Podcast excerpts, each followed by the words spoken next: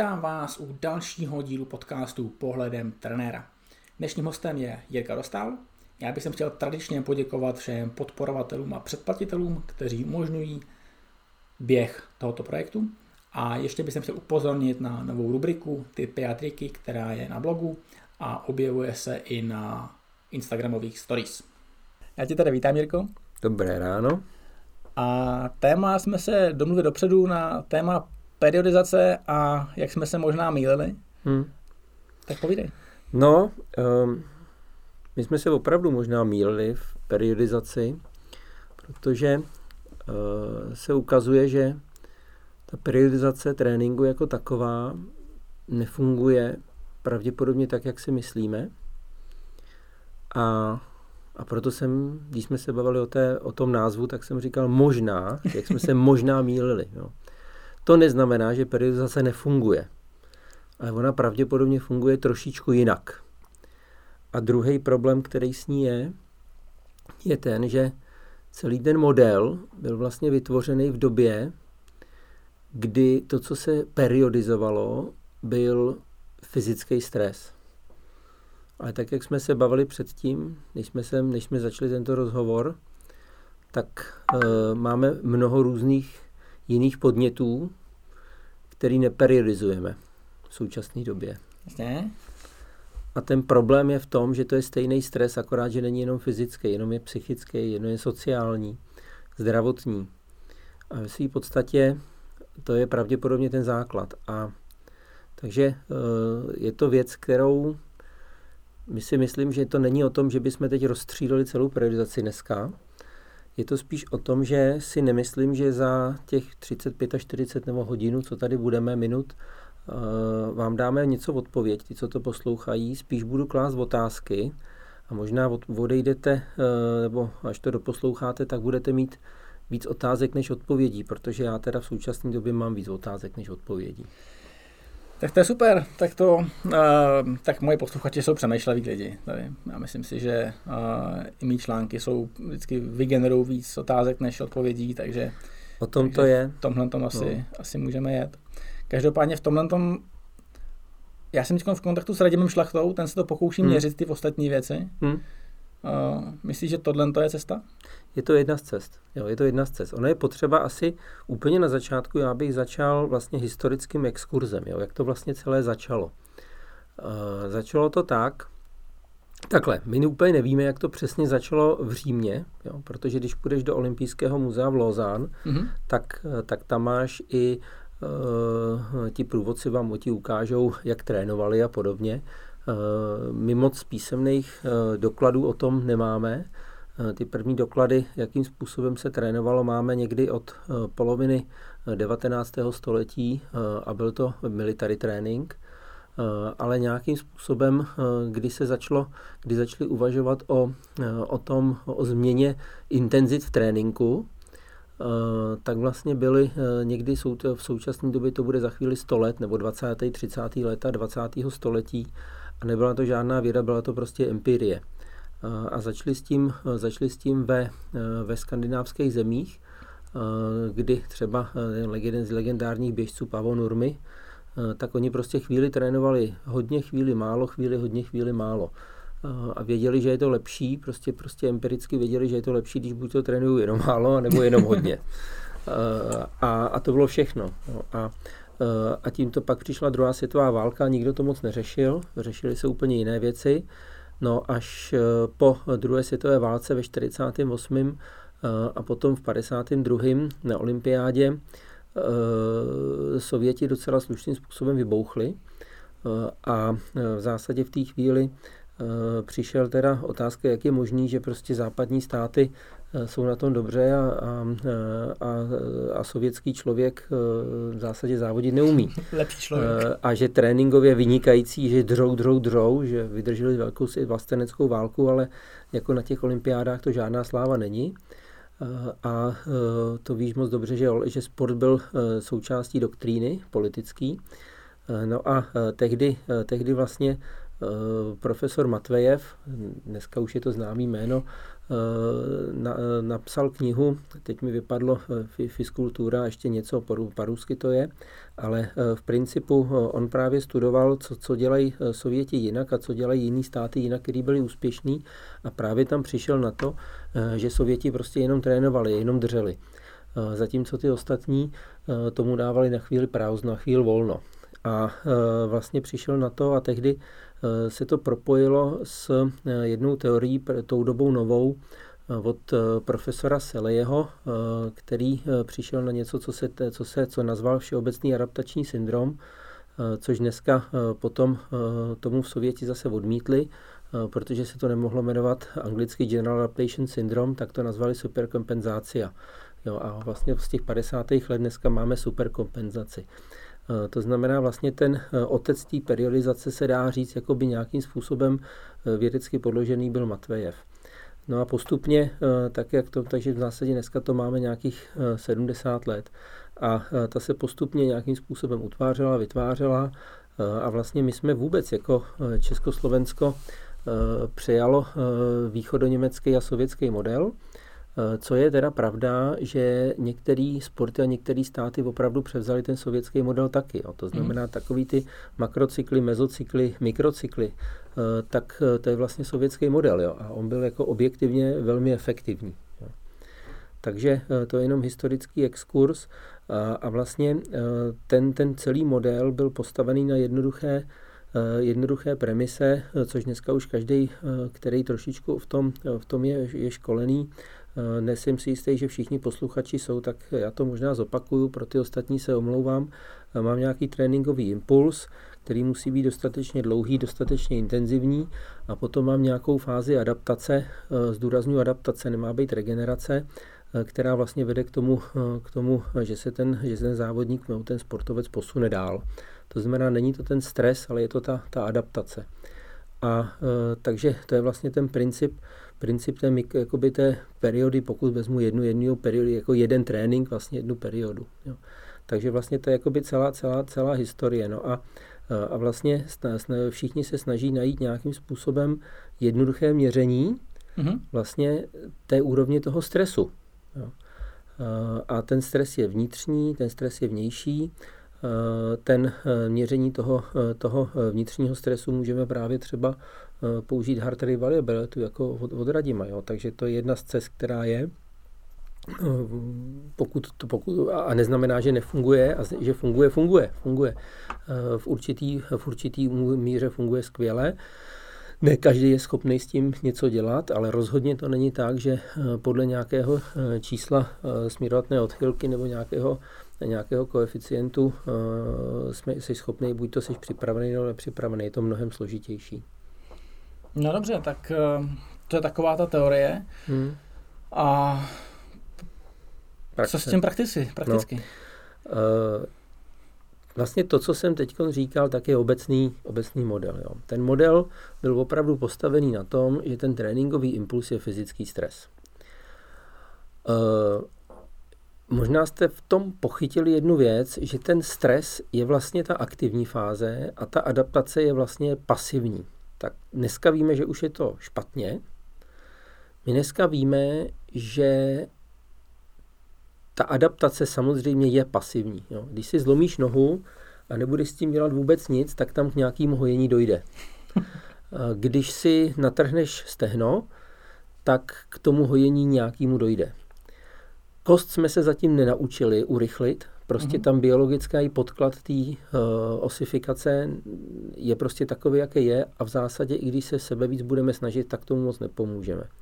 Na druhou stranu jsme se naučili aktivně vstupovat třeba do terapie právě svalových zranění a různýma, uh, různýma uh, injekcemi lokálníma nebo fyzikální metodou nebo nějakým způsobem přes rehabilitaci jsme schopní toto urychlit.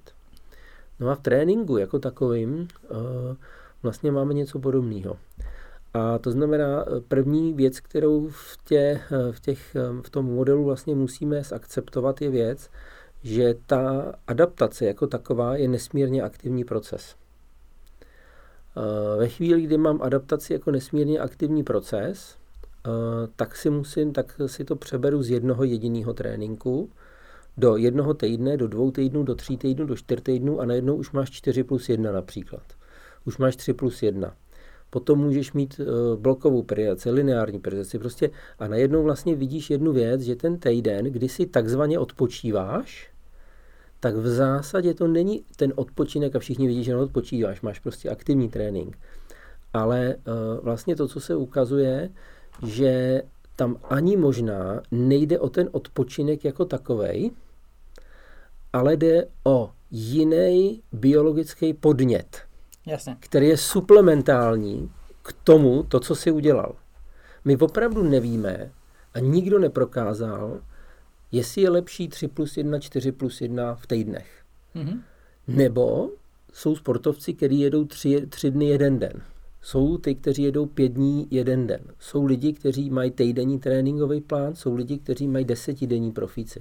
A vlastně, když se na to podíváš, tak prakticky neexistuje, a, a x lidí se na to snažilo přijít, co je lepší. Všechny výsledky jsou konfliktní. Vlastně my nemáme odpověď. Nemáme. Co je vlastně lepší a co je vlastně horší.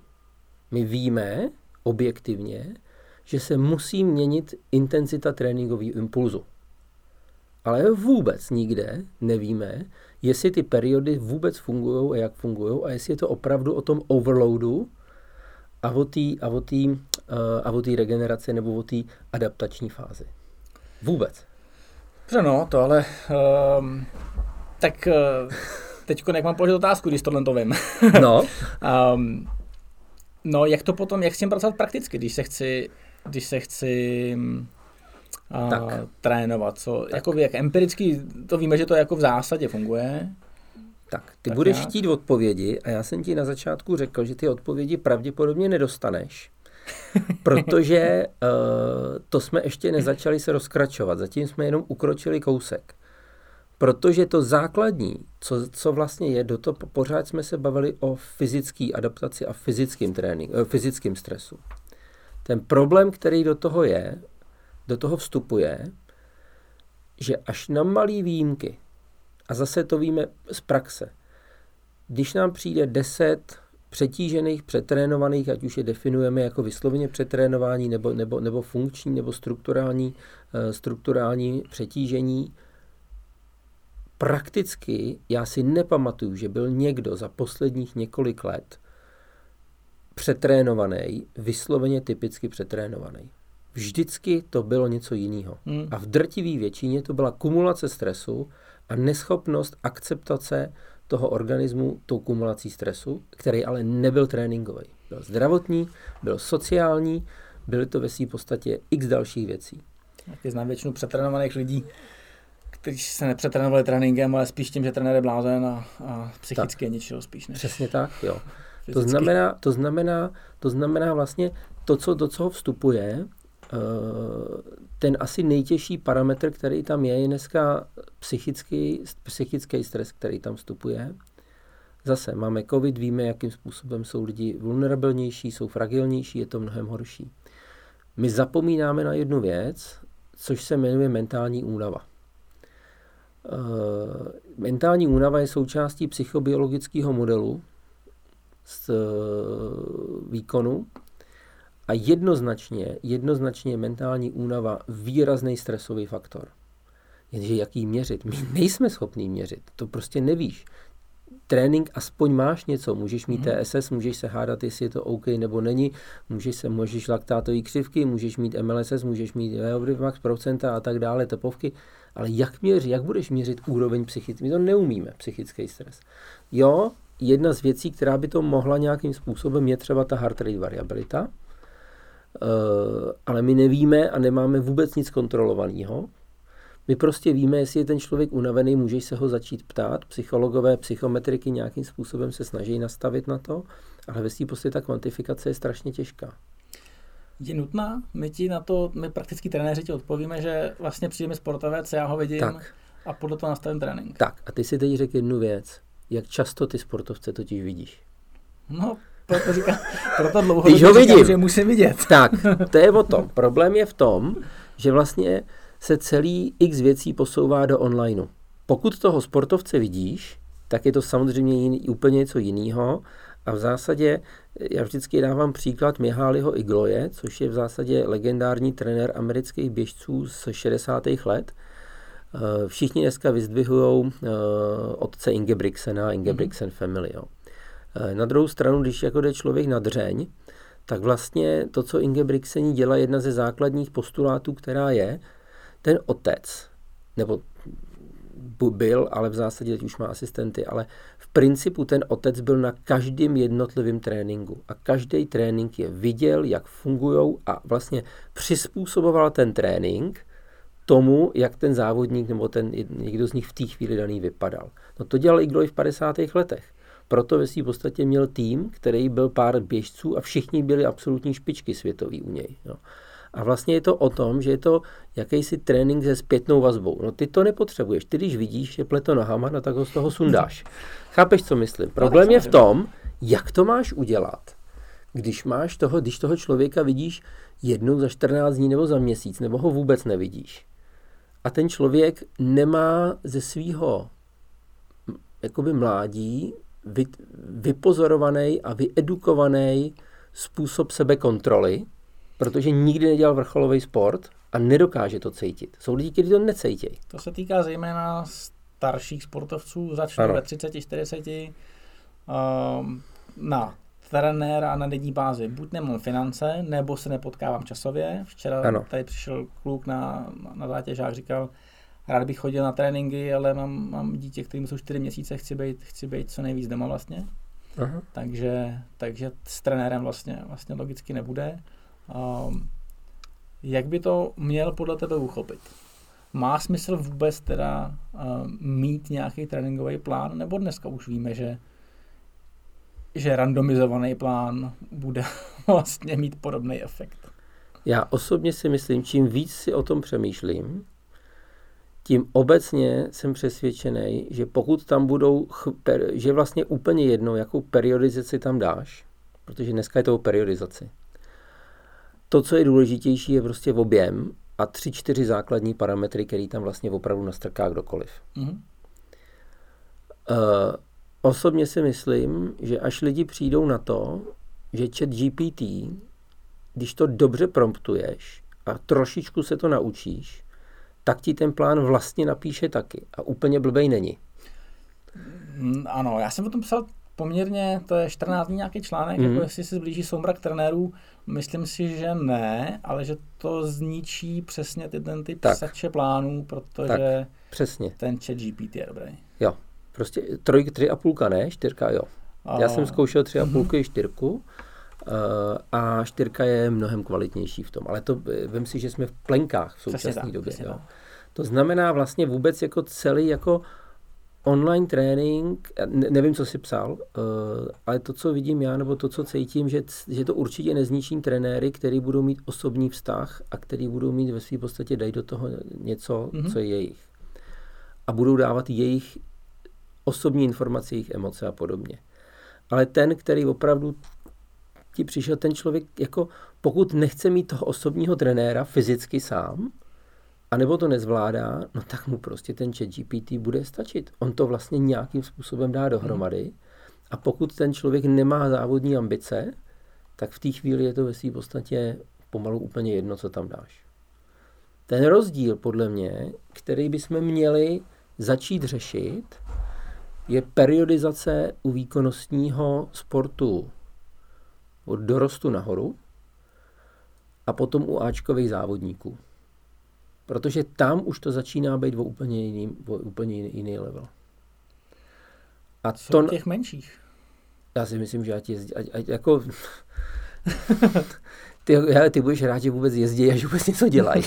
jako reálně. To je, jo? to je pravda. Protože ten objem tréninku, jako ten objem tréninku a pět, a, a pět, šest základních dovedností, které se musí naučit, je prostě tak důležitý, že v zásadě, eh, a oni ti stejně budou vypadávat, že tu periodizaci to budou mít jenom tím, že nebudou na těch tréninkách, protože tam nedostane. Já vím, že je to možná jakoby příliš expresivní vyjádření, ale ve v podstatě v té mase, která nebo v té malé mase vlastně, která je mm-hmm. a v, tý, v tom fokusu nebo defokusu na trénink, který je, tak já si nedovedu představit, že by si dokázal, že by si dokázal přetrénovat dítě. Co je pravda, že dítě opravdu nejde přetrénovat. My jsme opravdu se nikdy nesetkali s jednou věcí a to je jako přetrénovaný dítě, pokud samozřejmě tam není nějaká patologie e, trenérská nebo otcovská, to je potom samozřejmě úplně jiná věc. Jo. Co, Ale... co děti, to jsou v úvozovkách, eh, to je taky poměrně hodně řešíme, jako že jsou, okolí říká, že jsou přetěžovaný, že trénují moc. A je něco takového, jako, jako že děti trénují moc? No pokud mají, pokud mají patologického trenéra, nebo spíš teda to, což jako moc nemají, spíš mají patologického jednoho z rodičů, tak v té chvíli ano, může to tak být. Ale nepamatuju si, že by někdo byl přetížený po straně metabolický, ale, dove, ale vím, že byli přetížení po stránce, po stránce nekompenzace pohybáků a byli vlastně úplně nějakým způsobem rozpadlí. Ale v mhm. drtivé většině, ty, kteří takhle byli, tak tam měli nějaký zásadní pohybový, zásadní pohybový nedostatek eh, a ve své podstatě, že třeba nebyli šikovní eh, a že do toho prostě dostali naloženo nějakým způsobem naprosto neadekvátní, dá, neadekvátní dávky, specificky mhm. třeba silového nebo silově rychlostního tréninku, kdy třeba ten člověk, ten kluk třeba vůbec neměl koordinaci. Jo. Ale to je prostě, to je tréninková chyba, to nemá nic co dočinění s tím, jestli dělali prostě periodizaci nebo nedělali, to je prostě někdo neznál, neználek. Jasně, já tam tam ještě jednu otázku. Skoro okolností přišel tady, jak jsme se o něm bavili, Dominik si pro kolo. Vypínat to nebudem, to, jo. pouzovat to nebudem, já mu to vyhodím ven.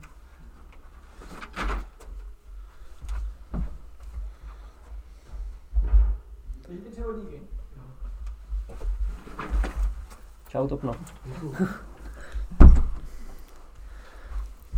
Tak tady vidět aspoň, že areál tady žije. Sprinter uh, Ruk Liberno Dominik Topinka si přišel do tady nahrávací místnosti, kde si, kde si nechává, nechává kolo. Akorát jsme tady s Jirkou řešili, čí to, čí to je kolo a že to je hezký kolo. hmm. Jo, to znamená, já si nemyslím, že u těch dětí, eh, že u těch dětí je to zásadní problém, u, u menších dětí.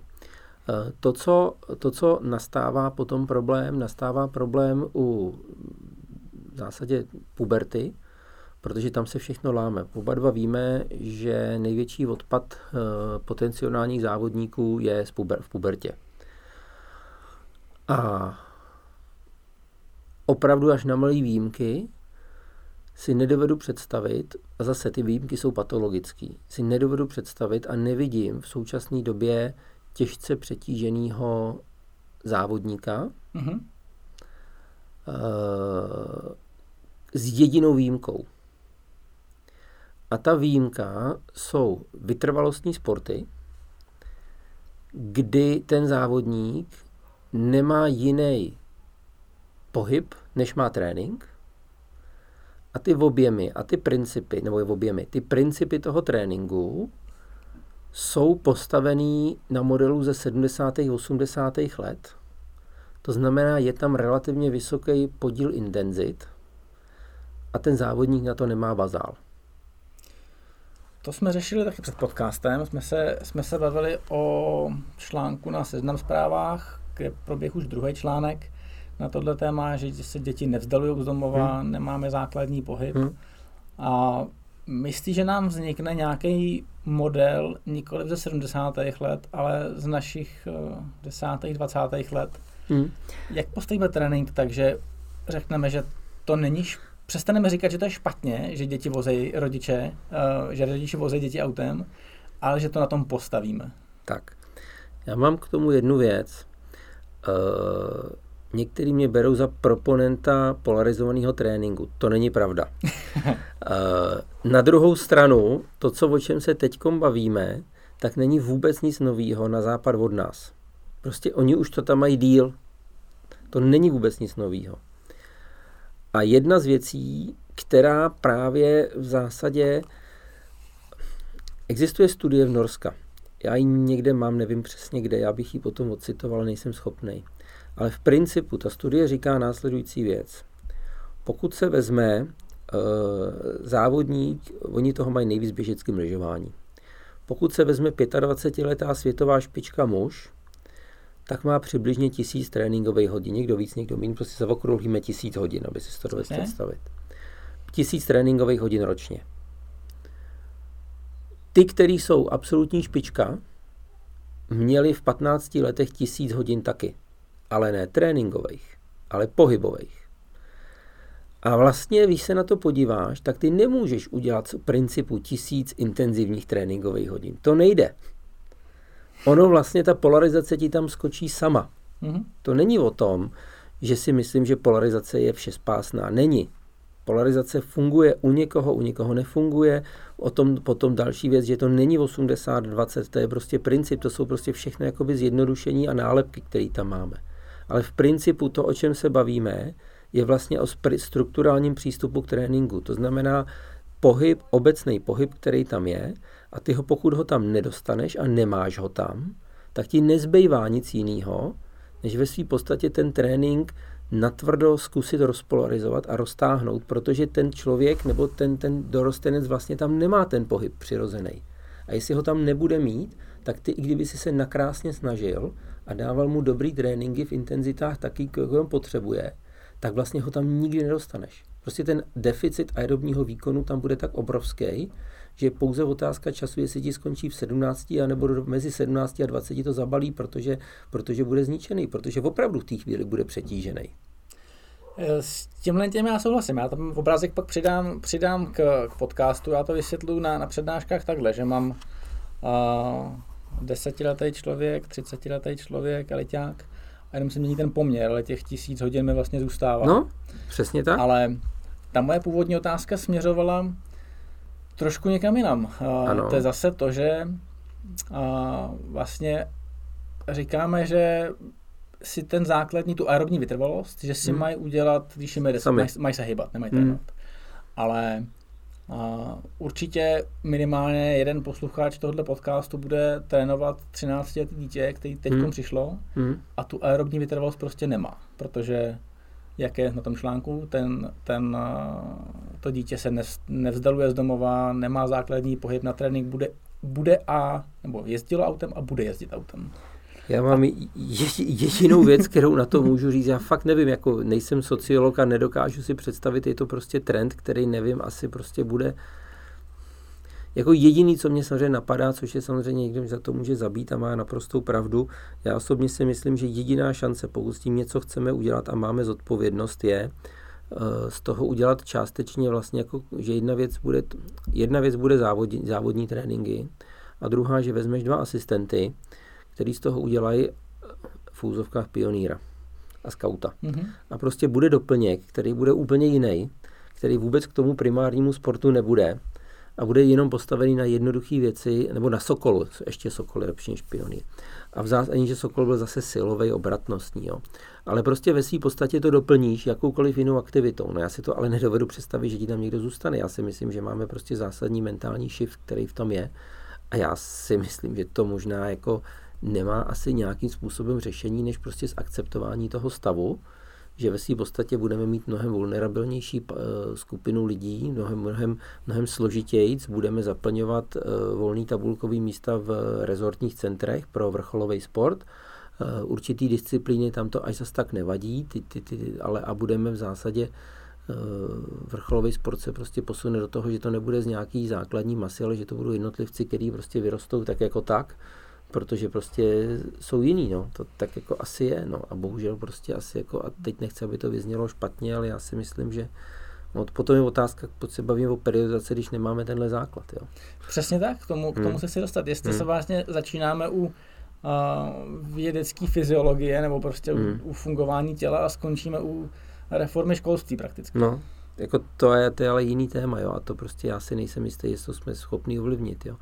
To, ty jsi mě tady na tohle téma pozýval, tak já jsem právě přemýšlel, jaká by měla být jako základní message, která k tomu je. No jsme zpátky u něj, ono totiž no, to skončíme vždycky. no. uh,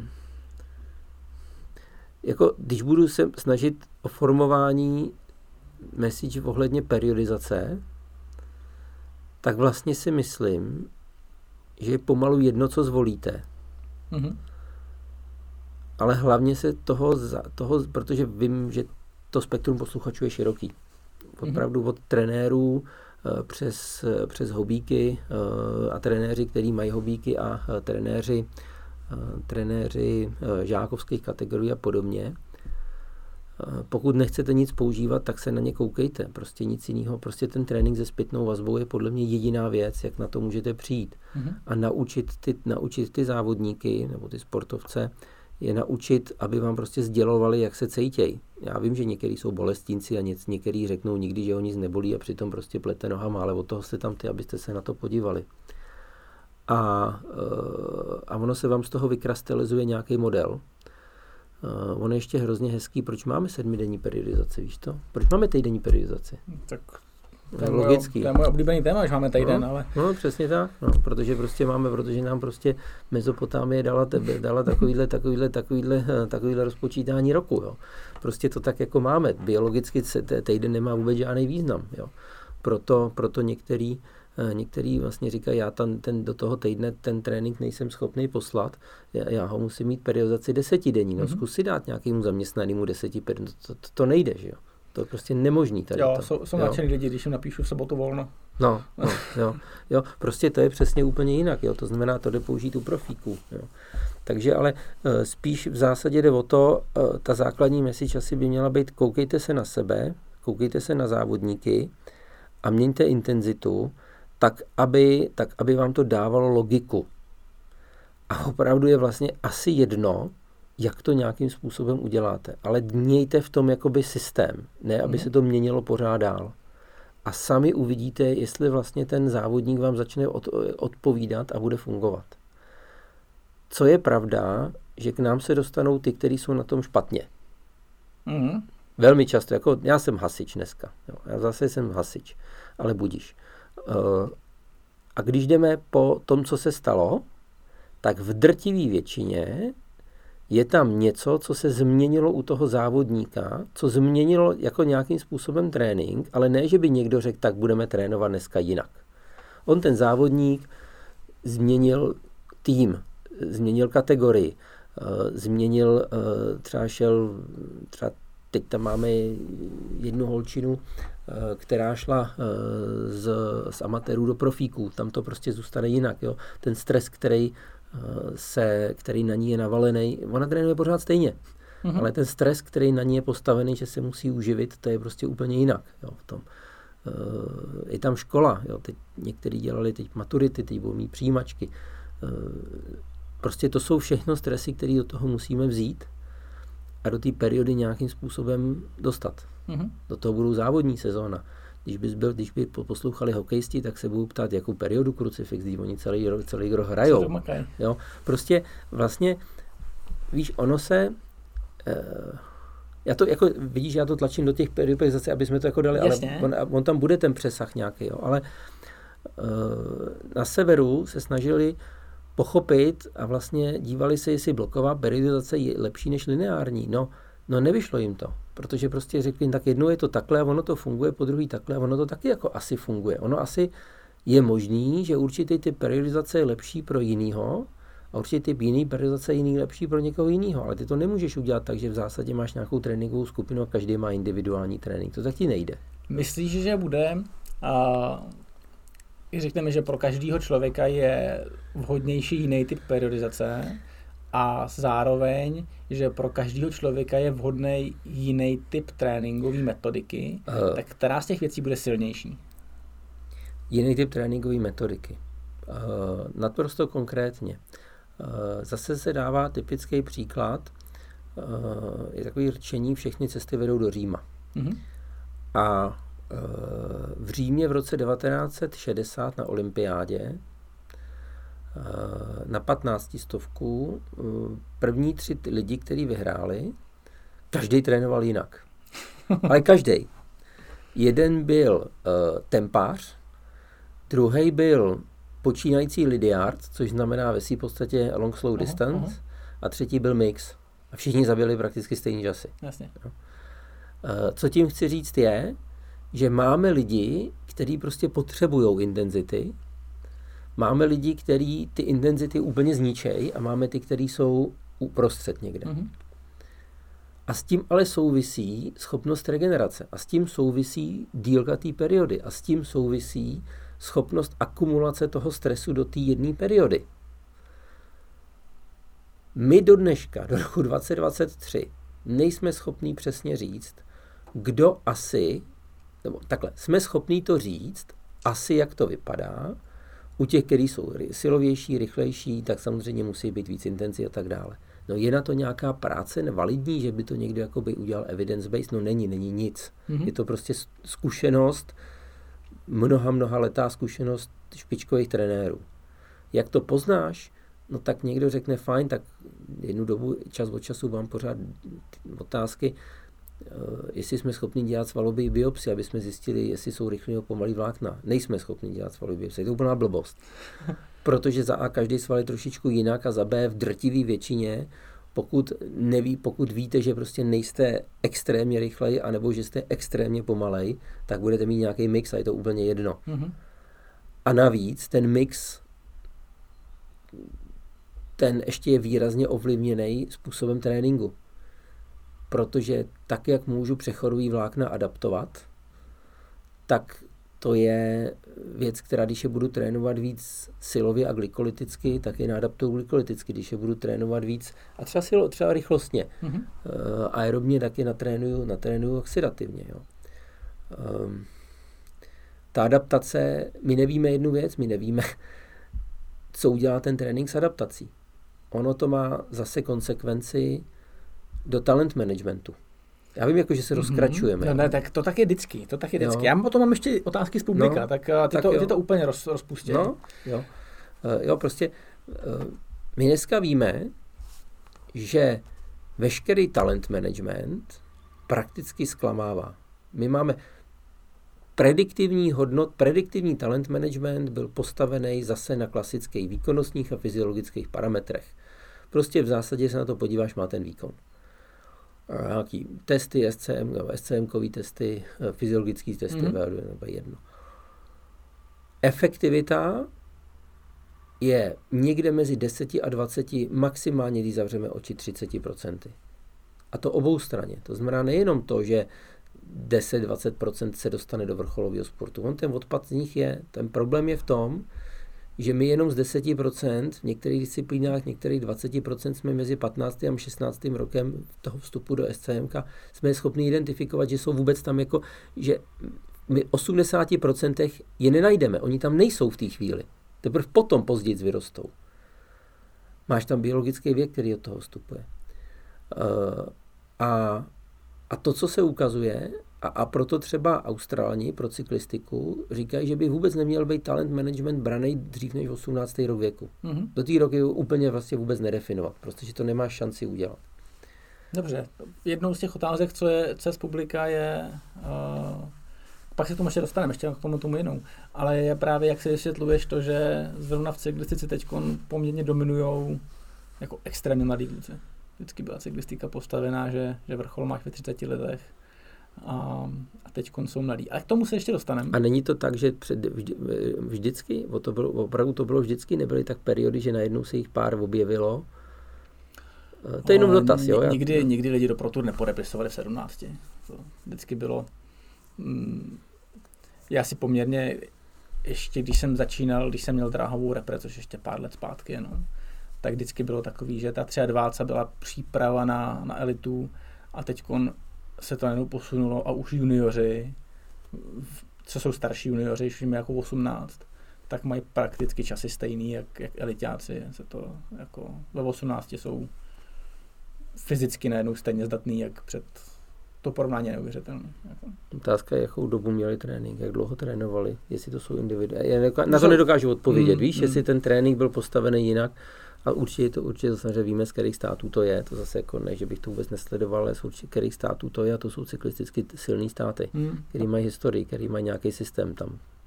No, boheč, někdy, ne? jsou, někdy jsou to anomálie, jsou to úplně anomálie. Jsou to hmm? často, často jsou to úplně anomálie, jako no. Hmm. Často jsou to úplně anomálie. Um, ještě k tomu talent managementu. Myslíš, že a ten biologický věk, a pak už půjdeme těm otázkám, hmm.